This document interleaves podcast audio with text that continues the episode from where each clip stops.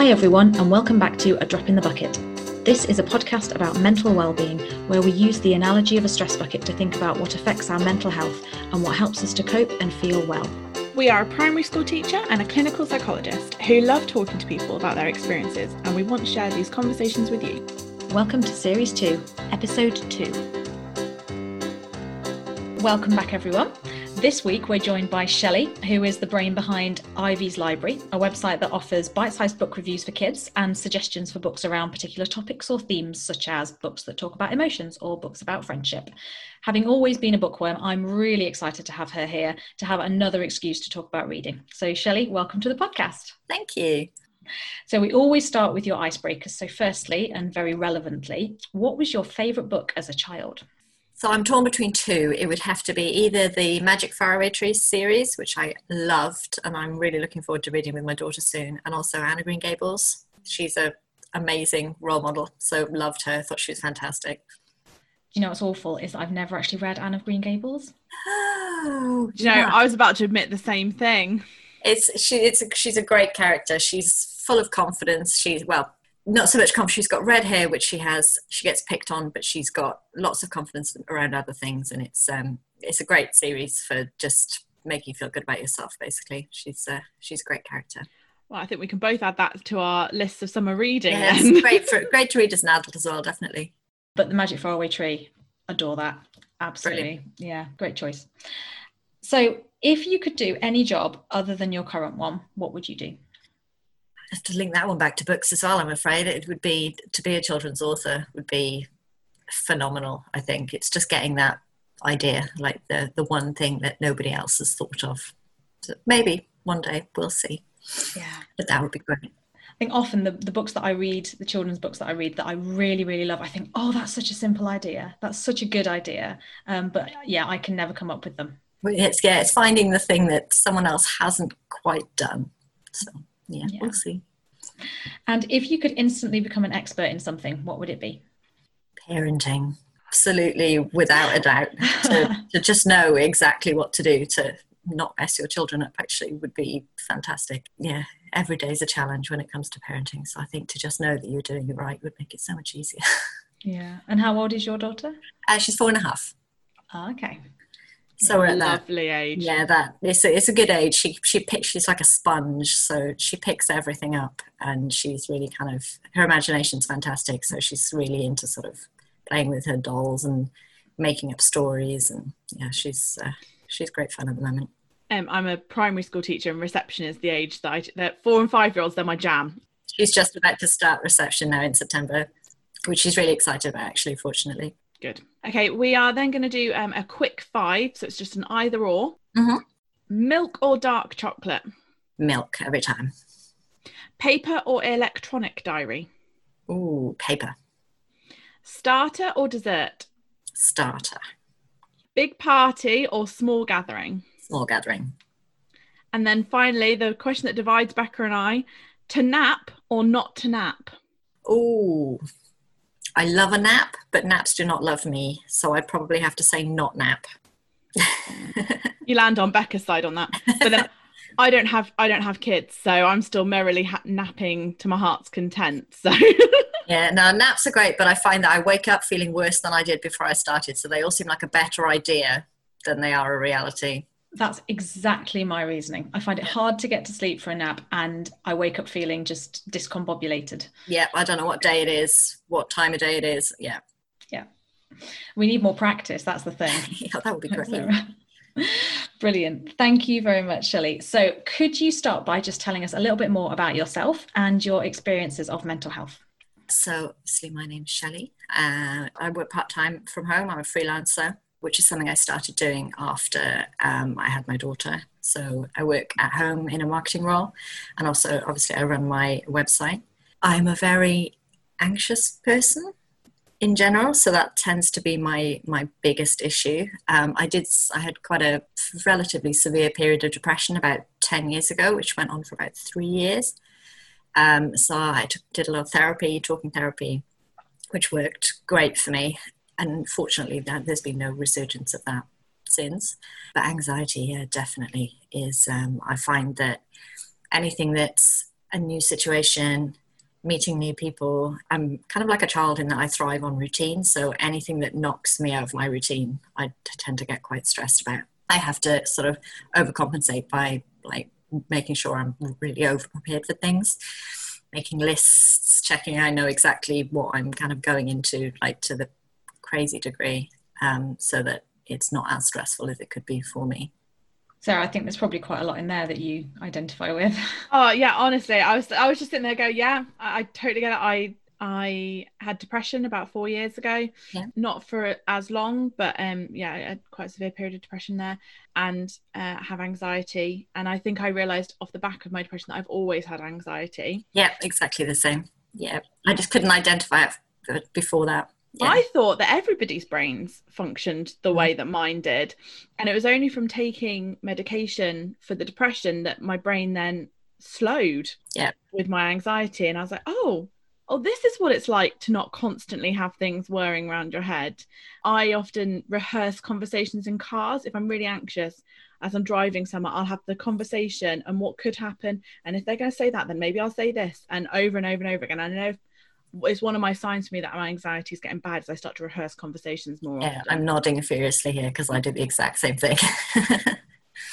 I think what's really interesting is that I do a lot of the same things that Sarah does in order to feel better and just manage life. Like we both love a good list and we both really love talking through our emotions and just all sorts of things, particularly around organization. But I wouldn't say that I'm an anxious person. Um, people would maybe describe me as a bit stressy. um, and I've realized that that's, that's a very different thing. Actually, the the way the things that we think are going to happen or how much we dwell on what might happen sarah has like lots of different eventualities in her mind um, i think that's the anxiety side of it isn't it is trying to think of all the different possible possibilities um, and set yourself up for dealing with them whereas my brain doesn't work like that i just the only way I can describe my brain is that there's constantly new things coming in, and it's a feeling of I can't possibly do everything or cope with everything. Yeah. But again, I think you get that at times, don't you? Yeah, definitely. I think with me, I I'm a massive overthinker, and I worry a lot about what other people think of me, even though I know that I shouldn't. So mm. I'll I, I will definitely do the preparing for conversations, but then post conversations, I'll then sort of spend ages, you know, middle of the night, two o'clock, thinking about a, a, conversation I had four or five years ago and what I should have said instead of what I did say. That you know has no bearing on anything anymore. But little things like that tend to stick with me and stress me out the shower is often where I yeah. come up with my best my best responses to what I could. I suddenly go, oh, I know what I would have said. I should have said this. Yep. Like somehow, and then I keep having to remind myself I can't go back to that person three years on and go, you know, when you said this. Yeah. Here's, you start that conversation. Yeah. that would be a really random text message to get, wouldn't it? Like, do you remember me? Do you remember we had this conversation? Yeah. So you've already touched on it a little bit, Shelley, but what are some of the things that add stress to your stress bucket? Definitely change in routine. I think things like uh, lockdown, the beginning of that, I found quite hard just because I, my day, I like my day to always go a certain way. And if it gets thrown, then I can definitely feel myself start to get stressed about things that I really shouldn't get stressed about. But once I'm in a routine, it's great. We're like when my you know, my daughter goes off to preschool every day. I sit, that's my time for me to sit and do my work. And that all feels comfortable to me because it all works in a familiar rhythm. But as soon as that gets knocked in any way, then just the smallest little things can start to stress me out, which aren't really in any way related to routine, if that makes any sense. Mm-hmm. Another thing that kind of really stresses me out is mess. I find that in order for my brain to, for me to be able to focus on something and for me to concentrate, then I, I, just can't have crazy mess around me, which is quite challenging when you've got a four four and a half year old who just like she shoots toys out wherever she goes. I find that quite stressful, and I have to have little times in the day where I need to tidy things away because as soon as it gets to a point where the, the space around me looks overwhelming and my head feels overwhelmed and I can't really think about all the things I need to think about. They're like the two biggest stresses for me. Yeah, just focusing on things that I don't really need to focus on. I've, i used to get quite bad panic attacks when I was in the, the period of depression. They, they're few and far between these days, but they will always be about something that doesn't really matter. You know, it's it's a weird, such a, a weird thing, and you get the you know the, the feeling, the, the pressing feeling on your chest, feeling really hot, and I get sort of what I call electricity pains, which are just like little shooting pains that run up my arms and across my chest, and then you kind of know that you've got to stop and think about what it is that's causing it. But it can be something completely you know something small. I got i had um, i got married at the end of last year. Prior to that we had an engagement party and i it was just the smallest i think because i'd i'd built it up in my head the smallest little thing triggered me. And then i spent most of that evening afterwards awake with the feeling on my chest completely stressed i think often as well when it's something little you almost I, for me at least I then would it would help the panic attack hide it was coming because I was like, but I shouldn't be bothered about that. That's not why am I I don't understand why I would be upset about that or panicked about that. And so then um what I would get uh, sometimes is that uh, the real feeling that something was genuinely wrong with me. Yeah. That that uh, that I was actually unwell and um, it couldn't possibly be a panic attack because I've had those. I know what that feels like, and I know what might lead to them.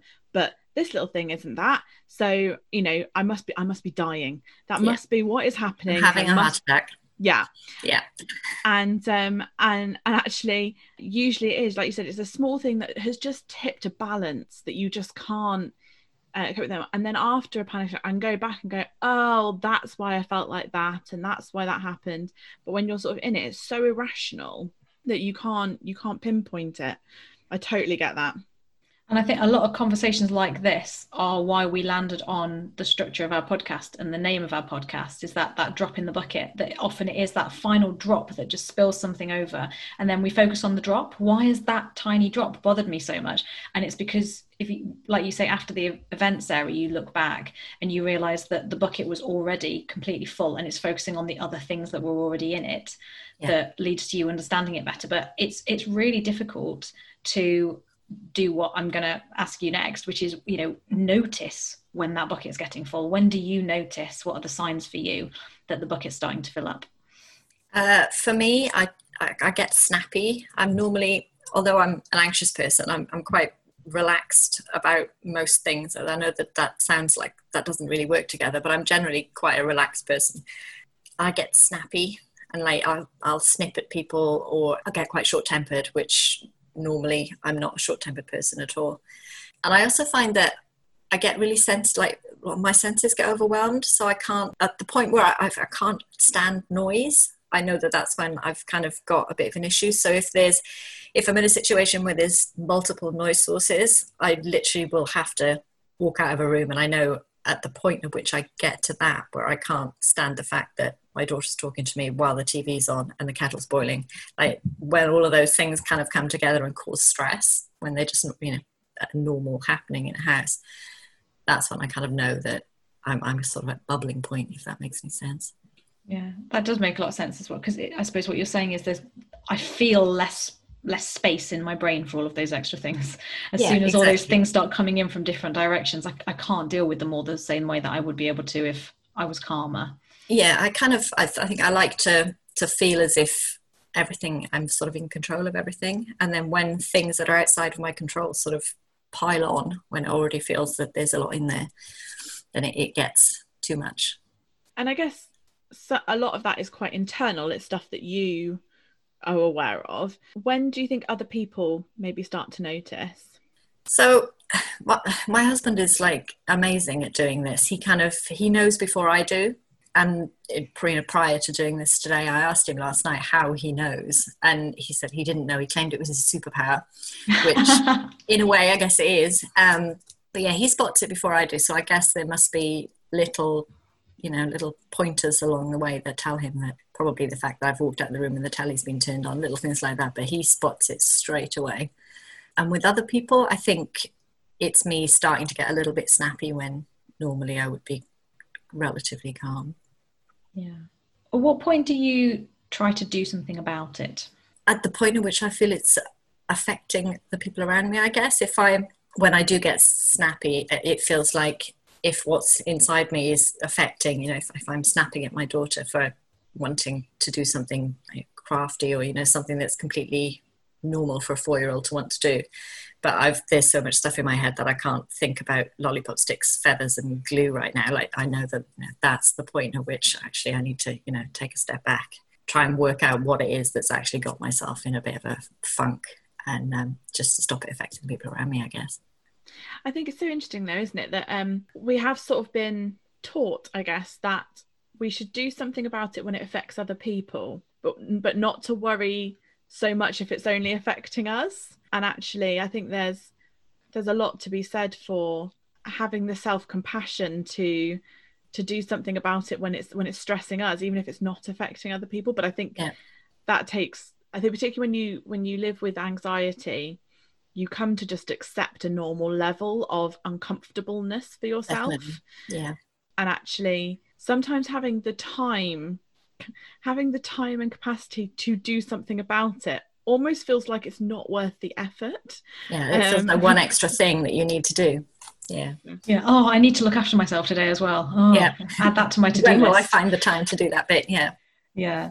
I was going to say because earlier when you were talking about mess i completely obviously if you could uh, see this, listeners, I was just nodding and smiling because I think I said in a previous episode that's something I really like my house to be just very tidy. I, I really get stressed out about mess as well. And when you just said about your daughter wanting to get out like the glue and the feathers and the lollipop sticks, I just thought, oh no, my son at the moment is nearly one, but he's going to want to do those kind of things, and that's really going to challenge my mess at home, isn't it? I wonder if he can just go around to Auntie Sarah's for all craft activities. Do you know? I literally just thought it's fine. He can just come to mine. I've just had had to hoover my car out um, because I realised that a pot of blue glitter had just fallen all over the back of it and it had just been there for like weeks. And I was like, well, whatever. Um, but yeah, no, I'll do that. I'll do all the craft stuff. Don't you worry. Glitter, glitter gets everywhere. Although I found the biggest challenge was Play Doh. When she first started playing with Play Doh and everything gets mixed together and it's just pots and pots of brown Play Doh, that was that was a challenge for me. Smells good though, doesn't it? Oh, it does. It's amazing. Great stuff.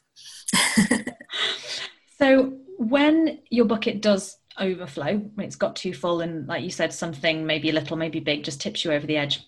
What happens for you?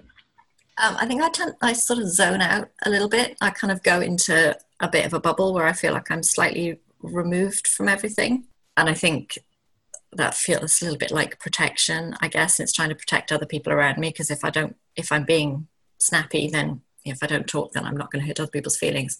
But also, when I had the therapy years ago, it was you know fantastic learning, you know how to verbalize what you're feeling, to talk to other people about it, which I'm way better at doing now than I used to be. But it's still hard, I think, to to do that when you're in the middle of it. I think it's easier afterwards once you've taken a step out of it. Um, so I do tend to zone out a little bit, and that's that's a point at which I definitely know that I need to do something about it.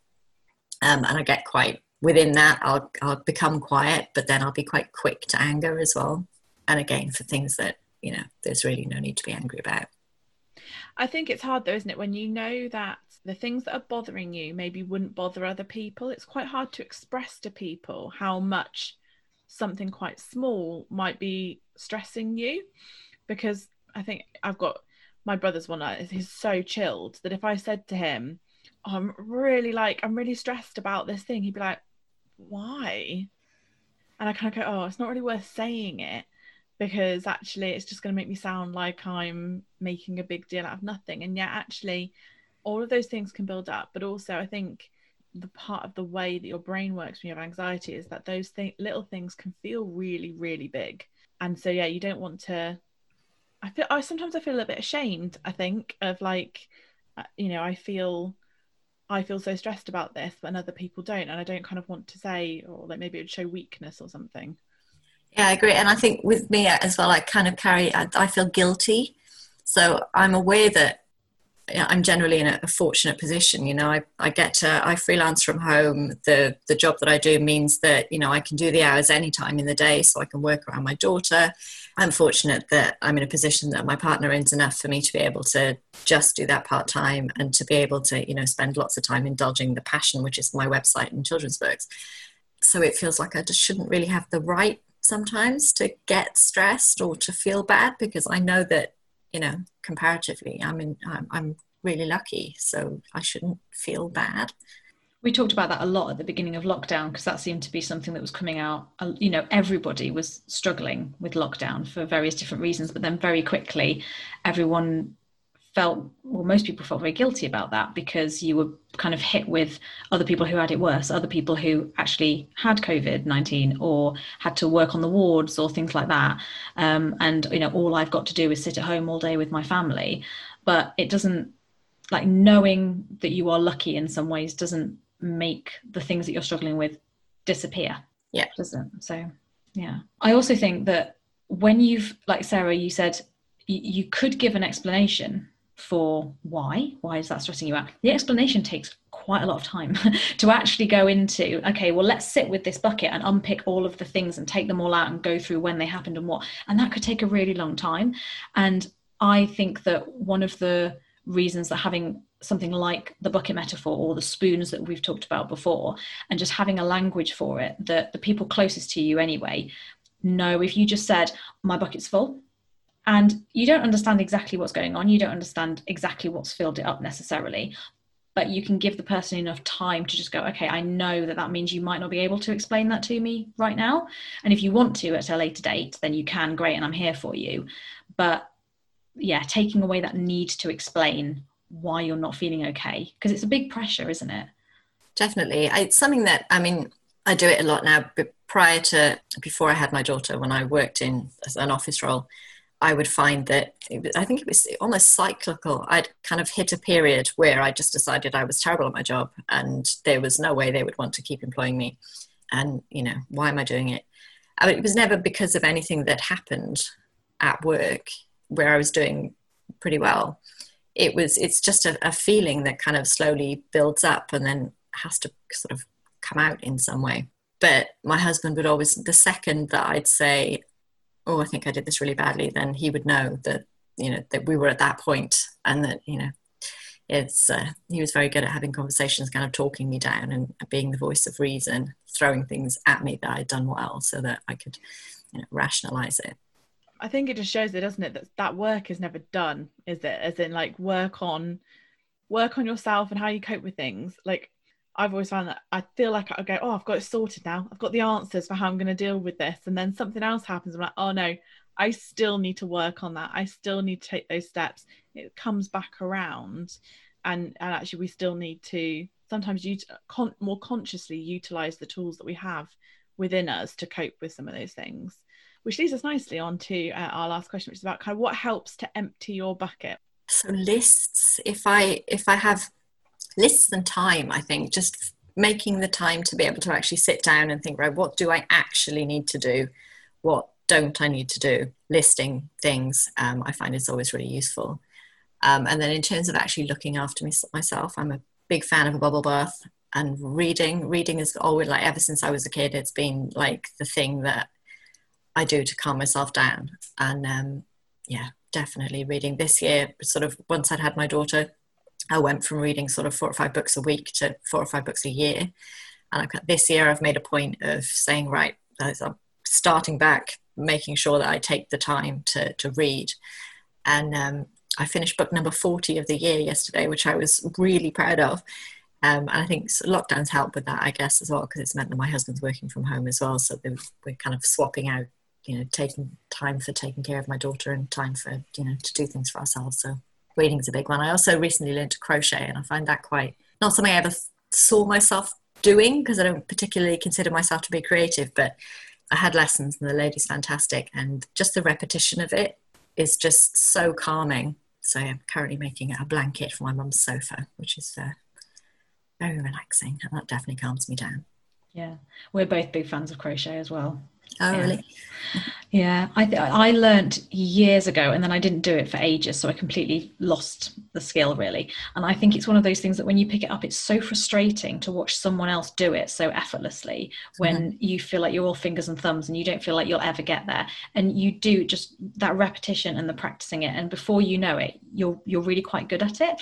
And yeah. it's lovely to then teach someone else who's new at it and see how far you've come. I think. I think it's quite nice. It takes up space in my brain. As in, you know, it, it, although it's not all consuming, as in, you know, when you can get into that repetitive rhythm, I don't. Ha- I find this with gardening as well. I don't have time my brain doesn't have capacity to think about all the other things that are around it I was I was watching an interview with um the actress Anna Kendrick, and she was asked kind of what do you do to relax, and she said, "Oh, I li- I like to bake. What I like to do is I like to put on um, a film with director's commentary, and I like to uh, just be there with like butter and sugar." And she was like, "Just then I don't hear all the voices of people going, oh, you're rubbish,' or like it's like butter and sugar and like all this like." And I was like, oh, "Wow, I, I just never thought of it like that." But actually, something taking up the space in your brain that could be occupied with all the negative thoughts and I find crocheting is quite a, a good thing for that because it keeps my hands busy. I'm concentrating enough, but not overwhelmingly so. And um, yeah, sometimes those things are the most helpful, aren't they? Also, you can't pick up your phone and get distracted by things. Yeah, definitely. I, I very much get distracted by, by my phone a lot, so it's nice to be able to put that to the side and focus on just one thing. Yeah, I think going back to reading, I think obviously certain books and certain topics in books are great for helping us to understand more about emotions or different experiences or helping us connect with something. But just reading often regardless of what it is is something that people often tell us empties their buckets. It's a really really common one. What do you think it is about reading that's so helpful? The same as crochet. I think it, it just takes up the, all the space in your brain like you become completely consumed with whatever it is that you're reading. It's definite escapism. I wonder if, if there are any books that have particularly you found particularly helpful um, in terms of your mental health or kind of comfort books that you just keep returning to and that you know they'll help to empty your bucket? I find that I'm not really into self help. I tried reading books about anxiety and books about depression, and I found that I they didn't help me because it was it seemed quite overwhelming to to have to think about it all. I know that's what you're supposed to do, but when it comes to my reading time, then for me, it's doesn't matter if it's fiction or non-fiction. I kind of read a, a mix of both, but just something that takes you away from your your your, your current everyday, I guess. There isn't one. My favorite book of all time is Wuthering Heights. I find that quite comforting in that I think I first read it when I was 13 or 14 and I read it I did it again for A level um, I did at university. It just keeps cropping up in my life. I've got like multiple copies of it, some with like notes all down the margins. I've got a really nice second edition that my husband bought me as a present. So that's a comforting read, in so much as a dark gothic novel can be comforting, but I think it's just comforting because it's familiar. But anything really, I, I tend to, I will happily read most things. Yeah. And you've told us what your favorite book was when you were a child, but do you have children's books that are a favorite now that you've started reading? Obviously, some newer ones with your daughter. Yes. So my favorite of the ones that we, I've read with Ivy is a book called Where Happiness Lives, which came out last year. It's written by Barry Timms and published by Little Tiger. It's just beautiful. It's about mice. There's a little mouse who lives in a small house, and he constantly looks up to the hill to where there's a mouse who lives in a bigger house, and he wants what that mouse wants and he goes and he visits that house but that mouse is actually looking at a bigger house that's further up the hill. It's sort of constantly wanting what you don't have. But then when you get to the end of the story you realize that the mouse that lives in the biggest house is lonely and she has a little telescope um, in the roof of her house on which she looks down at the first mouse's little house because that's where she thinks happiness lives in the small little house which is full of you know, full of people full of like love. It's beautiful it's making me cry just think about it thinking about it i love it and it's like my favorite one to give as a gift it's such a nice book it's beautifully illustrated as well Oh, that's amazing. One of the things I love so much about your website as well is there are so many, I mean, there are so many adult books as well, but there are so many children's books that it can be quite overwhelming to walk into a library or a bookshop and think, um, you know, what do I want to buy? What do I want to get out for?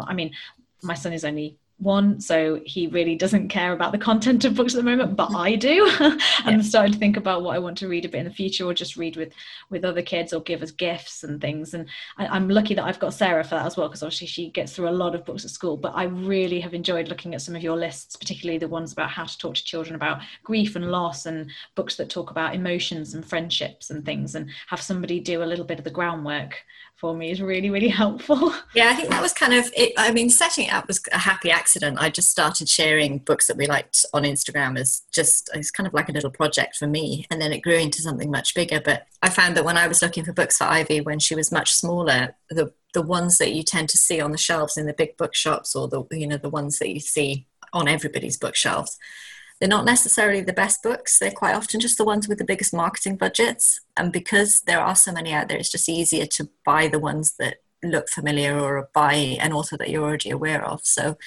kind of made a point of just looking for books that weren't just the mainstream. Um, I'm quite fortunate where I live. There's three or four really nice little children's bookshops which have great selections. That's kind of where it started, and then I purposely went out and did the research to to just find things that, as well as being a lovely story, sort of taught Ivy things about life and how things work around her as well.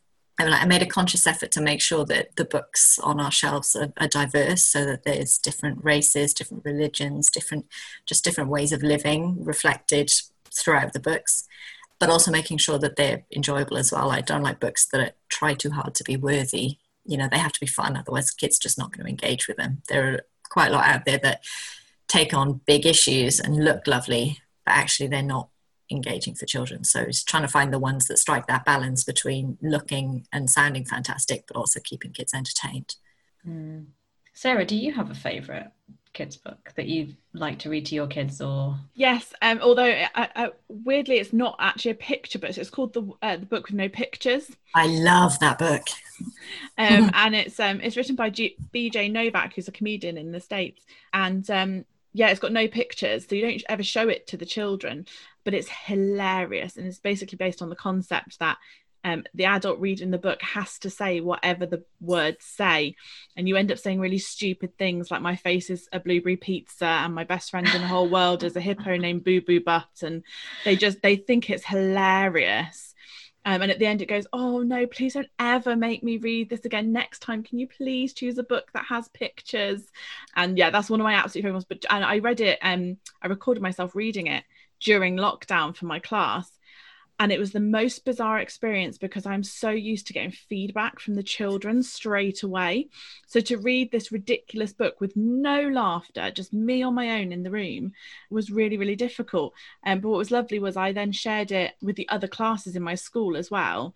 And it became this ripple effect where one of the other teachers went, Oh, I saw that on your page. That's hilarious. Can I share it with mine? I was like, Yeah, sure. And suddenly the whole school of have basically read this book because I record myself reading it um, in an opportunity I never would have normally got to be able to share that. Um, so now everybody knows that your face is a blueberry pizza. Yeah, basically. I do think you have to, um, anytime you read children's books to children, you do have to sort of abandon any sense of dignity or or like kind of self-consciousness because you have to live in the world with them you have to commit to the story and and believe in the magic of the story as much as as they would otherwise they're never going to get there themselves. But then i think sometimes i found if i'm not quite in the mood for that the children are the first ones to get me out of that bad mood because actually they just see the world in such a different way. And books are such a wonderful way to do that that actually if i do ever go into school kind of in a bit of a grump or feeling overwhelmed it's usually the children and a story that has changed that. Shelley, what's your favourite thing about reading to your daughter? When when she was smaller, it was connection. I think I started reading to her when she was really, really young, so sort of three or four months old. Just because I find it quite strange once my husband had gone back to work to to just be in a house with someone who needs you but who doesn't talk. It's quite a strange, it's a strange thing. So I was, I found I was, you know, you have to talk to your children. So I was just dictating my day to her a lot of the time, which starts to make you feel a little bit crazy when you're going, I'm, I'm just putting the kettle on and now I'm going to do. It's a little bit strange. So I found that reading to her really helped build that connection. And obviously, you know, you, you have them sat on you. And it's that's just continued. She loves, absolutely loves to come sit on my lap, read a story, and we've moved on to sort of early chapter books now that we read at bedtime, but we still we read picture books. All we've got books literally all over the house, and she'll grab picture books at any time of day, come sit on my lap, and ask me to read to her, and then we do the chapter books at bedtime. And it's just a really nice way of bonding, and I think she knows that's our thing. So that that's what me and her always do together. And she gets very excited talking about the stories. With the families at school, I often get parents saying to me, "Oh, what can I do to help them with their reading?" And I'm like, "I don't. I mean, great if you can look at a reading book, but actually, the biggest thing, if you just look at share a book with your child every day, that would make the biggest difference on the planet to children learning how to read and write because actually if they're around stories and language and they like they see books as a as a good place and a place they want to be that makes the biggest difference and you can see it the children who pick up reading and writing and literacy skills quickest are the ones whose parents just share books with them all the time we had a when we went we did um, ivy's been at preschool and we did her first sort of parents evening of sorts yeah they commented and they could tell the teacher said she could tell that we write i mean they benefit from the fact that we give our access books to the school, so she knows that we do read a lot. But she said that you can tell from her vocabulary and the fact that she can anticipate what might come next in a story. And she she started to imagine how a story could be different to how it is. So she'll she'll say, "Oh, imagine if they did this instead," and then she'll create her own version of the story, which is really lovely. That's amazing. Sarah, you you do that a lot with your kids as well, don't you? Or get books that just have pictures in and get them just what do you think is going on or what do you think is going to happen next or could happen next? And yeah i've been um i uh, do a lot of story starters so i'll get a really interesting picture and put it up on the board and just kind of say tell me what you think might be happening here and we'll start stories from there. Um, or one of my favorite things to do with them is to take a story we know really well like a like a traditional tale a fairy tale and um, and change something about it to innovate it. So go you know okay what if actually little red riding hood got to grandma's house and grandma was just there. You know you change something about the story or pose a philosophical question. One of my favorite things to do um, is pose them the question of should goldilocks go to jail? She broke into someone's house yeah, she did. and, and stole her thing stole their things. And then I, one one kid came back once and went mm, but they left the door open. What did they really expect? I was like, oh, wow. blaming. Um, so, you know, I think anything you can do around that, but you're right. Children who know a lot of stories and have been around a lot of stories are generally the ones who can think outside of those things. And it's about having conversations, isn't it? Kind of, it's not just reading just the words on the page, but talking to your child as you as you read those stories. I think makes a big difference as well. Definitely, and I think that one of the things that I did uh, on the subject of you know emotions and mental health was that because growing up you know i'm in my 40s now so like when i was a child you didn't really talk about mental health. It wasn't really something you know it's just something that happened to other people. And you know you had all the, the people in white coats type stories. It wasn't really something that happened to, to just normal everyday people. Um, so when it happened to me as an adult then you don't really have the vocabulary to talk about it. So I very much wanted with Ivy to make sure that she kind of had the tools to be able to talk about how she felt from an early age. So we have lots and lots of books that talk about lots of different ways about talking about feelings. We had a book arrive yesterday, which I got very excited about, called My Book of Feelings, which is published next week, I think, which has got an emoji spinner in it. So it's a just a little board book that's got this little spinner built into the side, and then as you flick through the book, it gives you lots of different scenarios, and then you spin the faces to try and guess how the person might have been feeling in that scenario. Well, I need to get that. That sounds amazing. it's brilliant, and it's published by Little Tiger. It's a it's a really really good one. But um, we've got so many books about books about anger, books about um, you know anxiety and worry and sadness and it all helps definitely and as much as we all love children's books i was wondering whether you had any adult book recommendations maybe something that you particularly loved from this year uh, so i've just finished reading an american marriage by Tayari Jones, which I loved. And I, as soon as I really love a book, I need to just go and tell everybody else that they need to read it. Um, which is about a young black couple living in America, and they, he is incorrectly um, accused of a crime and has to go to prison and it shows sort of how they have to live parallel lives within their marriage and then what happens when he comes out of prison. Brilliant. Really really enjoyed it. Really well written. And the other one that I love, i've loved this year is a book called daisy jones and the six which seems to really divide people but it's written as if it's a biography of a rock band but it's fiction and it's fantastic. Really really well written. And it's a the, because it's a mock biography. It's quite clever the way it's written, all the different viewpoints all mixed together, and then kind of get to a point in the book where you realize how it all, without spoiling it, I can't really say, but how it all kind of ties together is fantastic. And they're making a TV series of that one as well, apparently. So I'm very excited about that. Shelley, thank you. I feel like I'm coming out of this with a very varied and extended uh, to be read pile.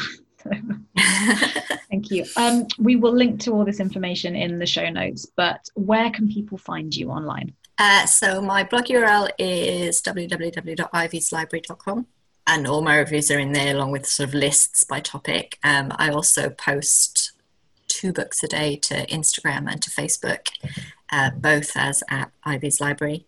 And I, if you follow me on one of those, Instagram or Facebook, I will also always, when I post a review, I will post pictures from inside the book as well. So you can sort of have a read of the first few pages and see if it's something that you want to buy. Fantastic.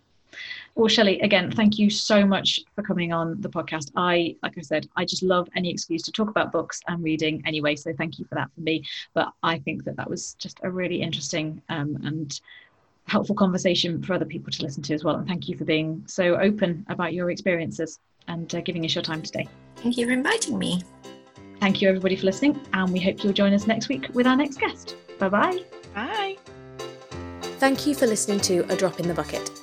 If you want to connect with us on social media, you can find us on Instagram at Drop in the Bucket Pod or Twitter at Drop Bucket Pod. Alternatively, you could email us on dropinthebucketpod at gmail.com. It would be great to hear from some of you about what fills and empties your bucket, or any questions that you might have for us or our future guests. We hope you'll tune in next week.